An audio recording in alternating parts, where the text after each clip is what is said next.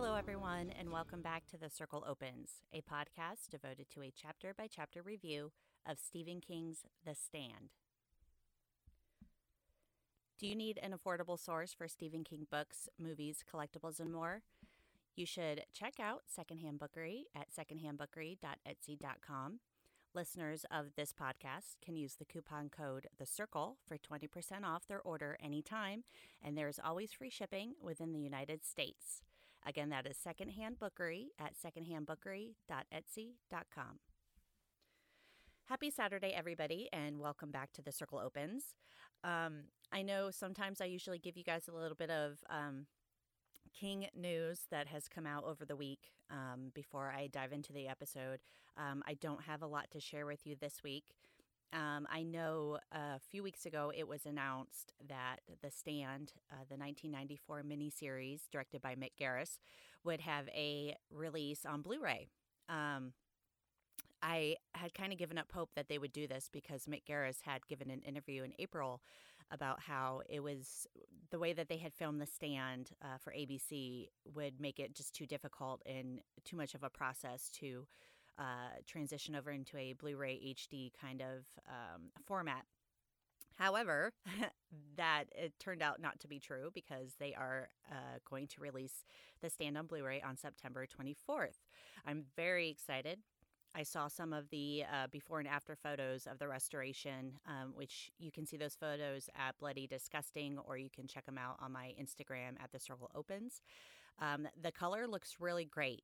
Um, I'm hoping that the picture will be a little bit more crisp, uh, sharper, um, but I think it's going to look fantastic. And I think I'm probably, excuse me, I'm probably going to watch this edition um, when I get around to watching the miniseries to review and talk about on this podcast. Um, also, semi exciting news, I guess, but I will be giving away a copy of the Blu ray. I will be giving away a copy of The Stand um, for anybody who's following me on my Instagram at The Circle Opens. Um, I haven't posted the contest yet. I'm not going to do that until September 1st. But if you would like to win a copy of the Blu ray and you live within the United States, uh, head on over to Instagram if you have one and give me a follow. And I will be posting that con- uh, that contest in just a couple of weeks. So keep an eye out for that.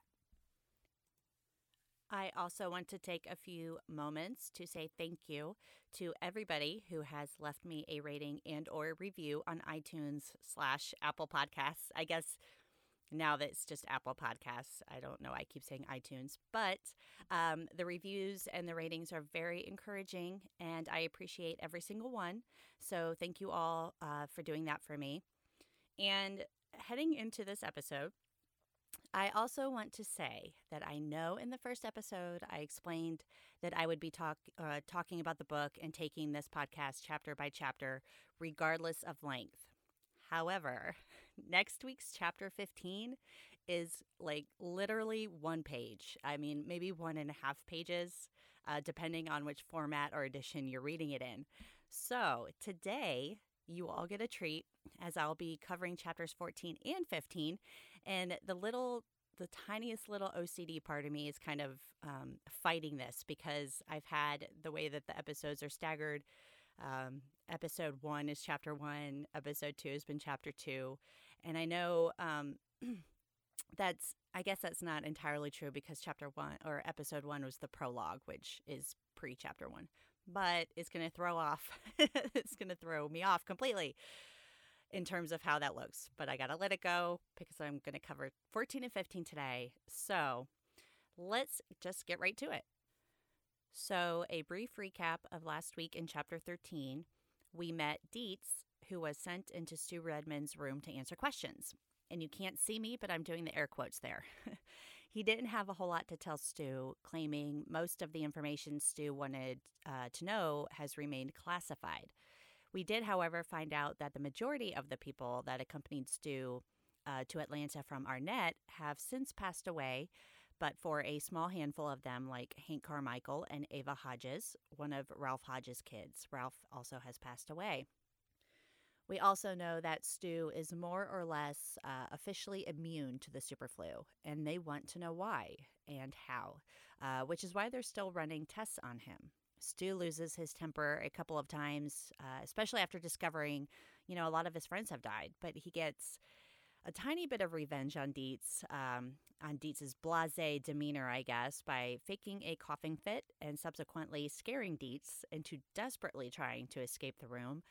Stu has agreed then to continue the tests um, because Stu has realized that uh, he has a little bit of power here. And that night, he dreams of a place with rows of corn and sunshine and beautiful music. And this is where Stu dreams, he thinks to himself that this is where he needs to go. But the dream shifts quickly into a nightmare, and he sees something else in the corn the man with no face. This leads us to chapter 14, and we remain in Atlanta, but not with Stu. Today, we're going to relax a bit with Colonel Deitz, who is recording his Project Blue report, including replaying his conversation with Stu, who has been given the codename Prince. It is 11:45 p.m. when uh, Deitz is recording, and he talks about how scared um, Stu slash Prince made him during his coughing fit, his fake coughing fit. Deitz admits he was angry enough to want to hit Stu, uh, but he's not angry anymore because even for a brief moment, Stu managed to put Deitz in his shoes, and Deitz suddenly knew how it felt to shake in them. Deitz describes Stu as a bright man once you get past uh, the Gary Cooper exterior. And he's, quote, one independent son of a bitch, end quote. Deitz recognizes that um, I think the same thing that Stu did at the end of chapter 13, and the fact that, you know, they need Stu. He has the power to mess things up royally for them if he really wanted to do it. Uh, and because Stu has no family in Arnett or anywhere else, they can't really uh, threaten him or blackmail or strong arm him, by, you know, threatening his family. Um, and I know Stu has a brother named Bryce, uh, which was mentioned uh, in chapter one when we first met Stu, but I don't know. Maybe uh, they simply don't know about him or uh, King forgot about him. I don't know. So anyway, um, Denninger is the man who had been sent in uh, to try and get Stu to cooperate after Stu gave the nurse Patty Greer a hard time. And Denninger has, of course, offered to find some volunteers to essentially muscle Stu into cooperating with them. And I, you know, by muscle, he means beat the crap out of. Uh, but Deitz is of the mind that you catch more flies with honey than vinegar, of course. Uh, and he, he, admits that it may come to violence. However, uh, he feels that it might take more muscle than Denninger uh, thinks to get Stu beaten into complacency. Um, Stu is not really uh, someone to be messed around with. I think that Deitz recognizes that, whereas Denninger did not. Um, so Deitz is willing to play along with what Stu wants and needs in order to get their test run. And we can see here that Deitz is extremely tired. Uh, he has not slept much, you know, and that's not hard to imagine considering what they're dealing with at the moment. He begins to recount his records as of 2200 hours, which is 10 p.m. Uh, Henry Carmichael died while Deitz was talking to Stu, and our cop, Joe Bob Brentwood, or Joseph Robert Brentwood, as Deitz calls him, but you guys know that I prefer Joe Bob. Uh, he died 30 minutes prior to Deitz's uh, recording this report. We find out that they had given Joe Bob a vaccine, which he initially showed some positive response to. Uh, his fever broke, the swellings in his glands went down, and he even managed to eat some toast and a poached egg. He was clear headed, asking questions about where he was, all very good signs, um, all things considered. But then, quote, around 2400 hours, the fever came back with a bang, delirious. He broke the restraints on his bed and went reeling around the room, yelling, coughing, blowing snot, the whole bit. Then he fell over and died. Kaboom. The team believes that it's the vaccine that killed Joe Bob. It made him better, but he was getting sick again anyway before the vaccine did him in. So their first attempt at a vaccine to stop this superflu has already failed spectacularly um, and probably killed somebody. And then we get a status update on Eva Hodges, whose code name is Princess. Um, this kind of made me a little sad because she's four years old and Deitz is declassifying her from Princess back to Eva Hodges. Uh, she had seemed normal, like Stu, not a sniffle in her, but her post lunch blood pressure check showed a drop and then a rise, which is the only diagnostic tool, um, apparently, that they have for this thing, um, is the blood pressure. Uh, Denninger had showed Deitz slides of Eva's septum, which were full of incubators for the virus.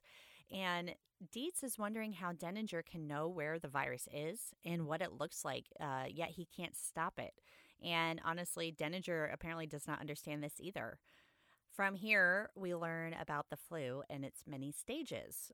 Um, and actually, this is this is a really good description from King to kind of explain just how bad this virus is and why the vaccine can't stop it, um, and also why some people are dying much quickly, uh, much more quickly than others. Uh, we learn that some people skip a stage, and some may backtrack a stage. some may do uh, both. But he says, "quote." Some people stay in one stage for a relatively long time, and others zoom through all four as if they were on a rocket sled. One of our two clean subjects is no longer clean. The other is a 32 year old redneck who seems to be as health- healthy as I am. Denninger has done about 30 million tests on him and has succeeded in isolating only four abnormalities. Redman appears to have a great many moles on his body. He has a slight hypertensive condition, too slight to medicate right now. He develops a mild tic under his left eye when he's under stress. And Denninger says he dreams a great deal more than average, almost all night, every night. They got that from the standard EEG series they ran before he went on strike. And that's it. I can't make anything out of it. Neither can Dr. Denninger, and neither can the people who check Dr. Demento's work. I really enjoy getting this kind of outlook, um, this outside look into Stu. Yes, he's a redneck, okay? Uh, he's from a small town in Arnett, Texas. But Deitz has described him as being fairly bright and independent with a Gary Cooper exterior. We learn that Stu has a tick under his eye when he's stressed. Um, he has moles on his body, hypertensive condition. Um, but the one thing that really sticks out here uh, is that he dreams a lot, uh, more than the average person every night, all night. And we already got a glimpse into these dreams in the last chapter. So, has this always been the case? Uh, does Stu remember his dreams all the time? Or does he just wake up with a feeling of what they were? The dreams are the important thing here, um, and the fact that he's having them consistently. Um, it doesn't really answer if he's been having, if he dreams consistently before he came to Atlanta, or if this is a new development for him. Uh, Deitz admits that he is scared, and he voices this to Starkey, if you guys remember, General Starkey is the man who could not uh, seem to tear his gaze away from those monitors that were looking into the biological weapons facility in California, um, where the man had died with his face in his pea soup. So, this report is going to Starkey, and Deitz explains that nobody but a very smart doctor will be able to diagnose this. Um, it will look like the common cold, and the the worst thing is nobody goes to the doctor anymore except for something uh, grave like pneumonia or a lump in the breast. So by the time this hits the worst stages, it will be too late. And I mean, from from the sounds of it, it is too late, whether you're diagnosed early on or not. Especially if some people skip a stage and some people experience backtracking and uh, others zoom right through and just fall over dead.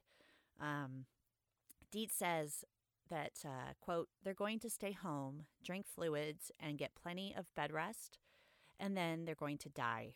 Before they do, they're going to infect everyone who comes into the same room with them.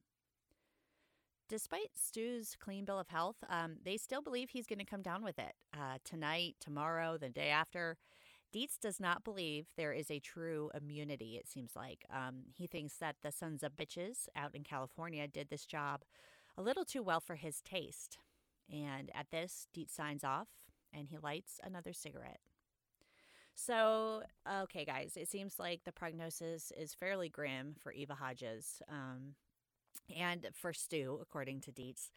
and for the country as a whole. Eva Hodges has been clean, just like Stu, but after lunch, she started showing signs of the super flu. Stu, however, has not, uh, but they're, it seems like they're merely just waiting for it to happen. Um, I, it feels like Deitz has kind of just accepted the fact that uh, this is unstoppable. And he speaks like a man doing his job, but he's also starting to recognize yes, time is limited. Uh, he calls Stu by his real name instead of his classified name code uh, Prince, but he laments that he doesn't give a fuck. Excuse my language. Uh, he admits in his report that he is scared. Uh, he's a, a colonel in the army, and he is openly admitting that this scares him. And he's seeing this all happen up close, um, and there's nothing he can do about it. And there's nothing anyone can do about it, it seems. And like I said at the beginning of the episode, we're going to hit on chapter 15 as well, because this is a short but very effective chapter. And it begins with Patty Greer. And if you recognize that name, it's because she was the nurse who had been trying to take uh, Stu's blood pressure in chapter seven when he decided that he was going to go on strike until he got some answers from somebody in charge. Uh, this was this led to Denninger coming to see him, um, et cetera, et cetera. Uh, and I love the beginning of the chapter. Uh, the quote is, two minutes to midnight." For those who don't know, uh, two minutes to midnight is. Um, Oh, it belongs to the doomsday clock which is a symbol of the scientific concerns about uh, humanity's possible global annihilation. Uh, two minutes to midnight, I believe, is the closest that the doomsday clock has ever been to um, midnight.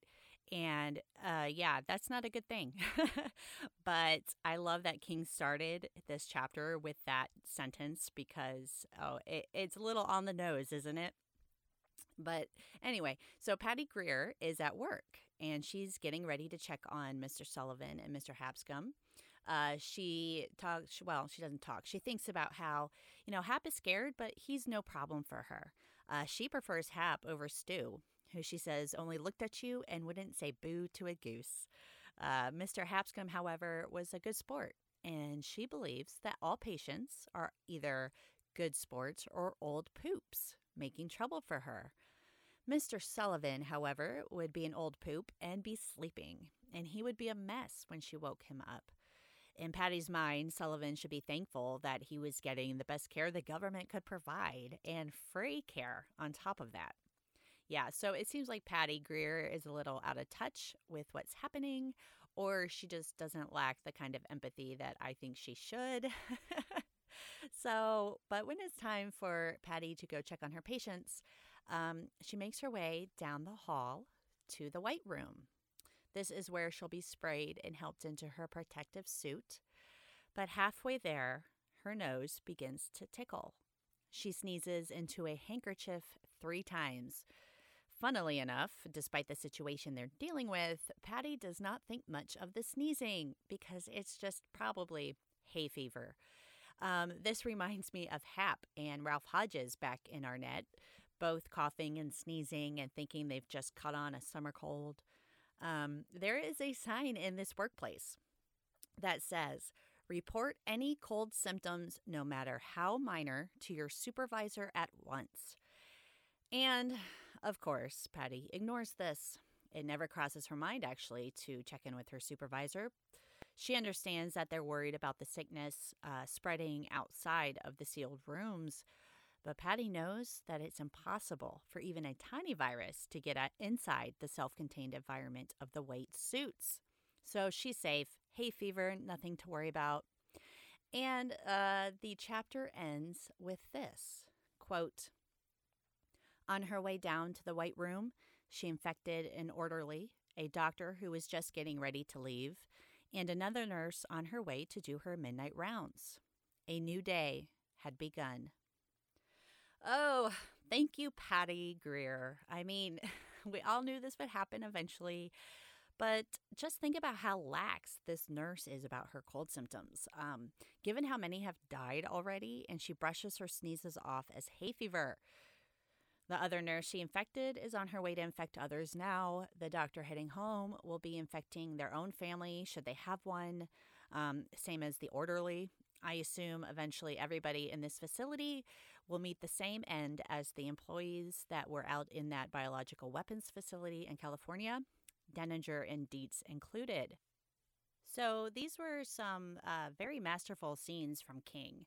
Um, it, it, doesn't, the length doesn't matter. Uh, this short chapter with Patty Greer was uh, very, very essential. And as much as I love the chapters, uh, the character centric chapters, I also think that these outside looks at Captain Trips, or rather these inside looks, are still as essential and equally fascinating as the others.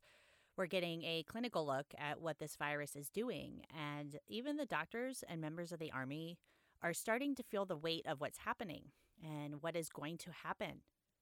Thanks to Patty Greer, they're going to be experiencing it all firsthand.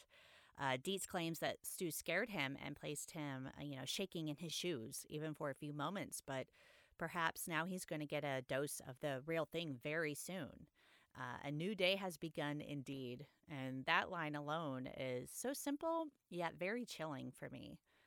And that's the end of chapter 14 and 15. And next week, we are back to a one chapter a week format again.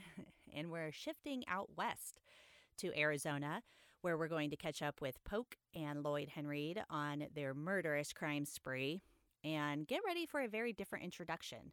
Um, you know, Maria, Larry's oral hygienist one night stand, yelled at him that he was not a nice guy. Yeah, but these guys, they're not nice guys. This is, these guys are horrible. so I'm really looking forward to this, though. This is going to be something different for us. Uh, no more heroes as of this point. So that brings me to the end of episode 14. And I want to thank everybody for listening. If you want to drop me a line, you can email me at thecirclecloses at gmail.com.